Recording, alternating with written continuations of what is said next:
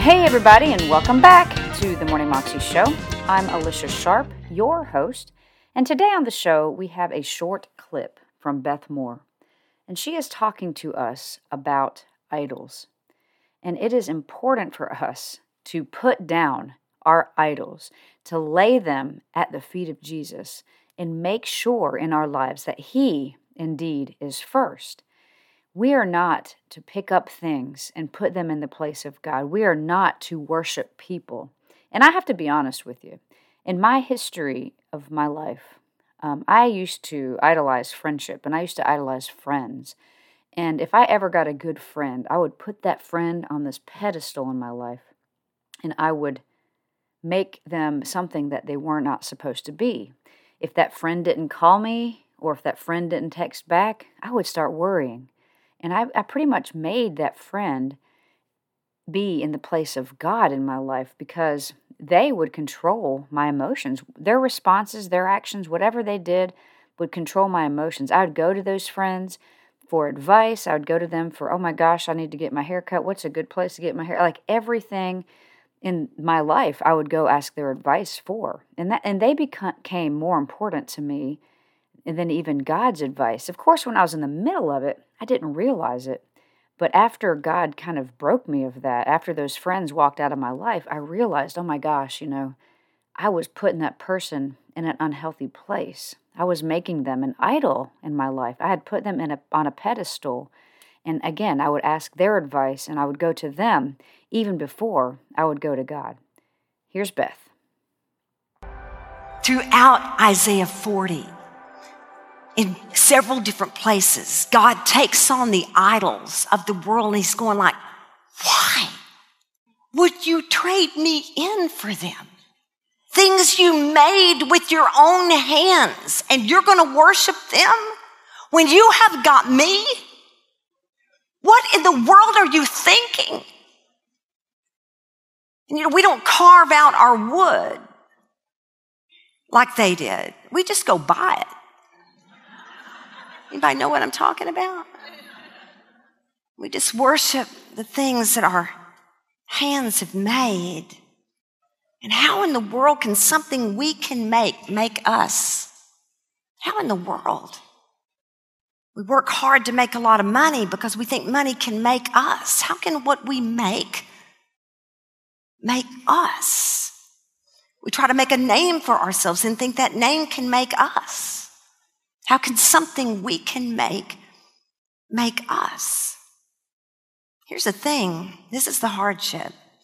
In order to know intellectually and spiritually and physically and emotionally that no one compares to the Lord, we have to discover that no one is like him. And sometimes that doesn't come pretty.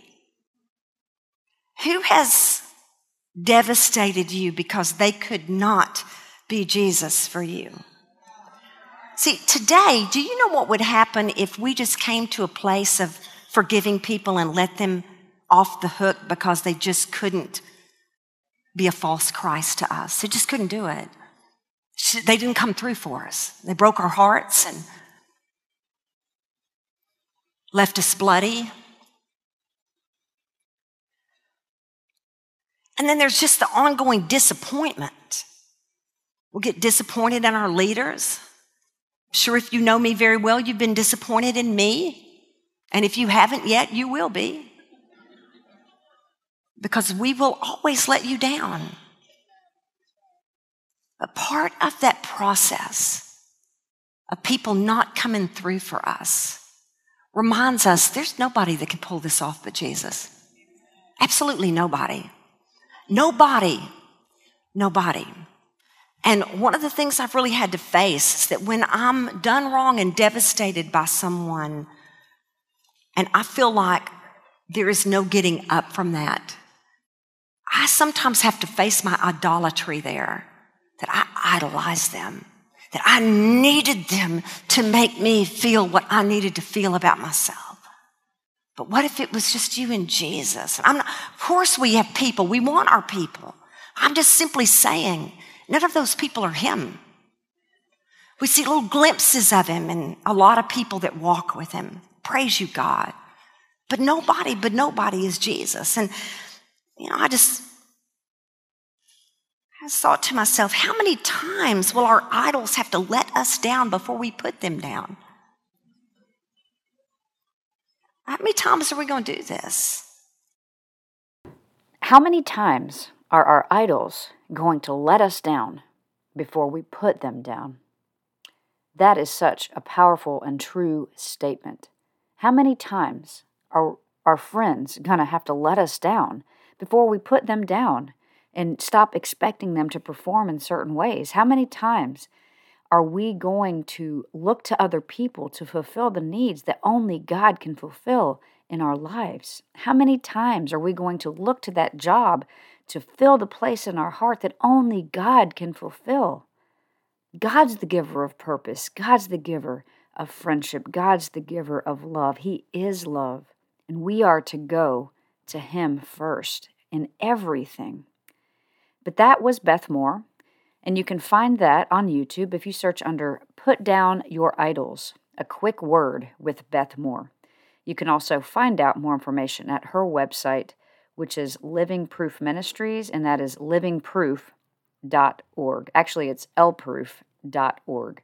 I hope that you have a phenomenal day today and that you will seek God and ask Him, Lord, where in my life am I putting people or things first? And then go to Him and lay them down in faith. Have a great day and remember, live your 320 life more than you can imagine.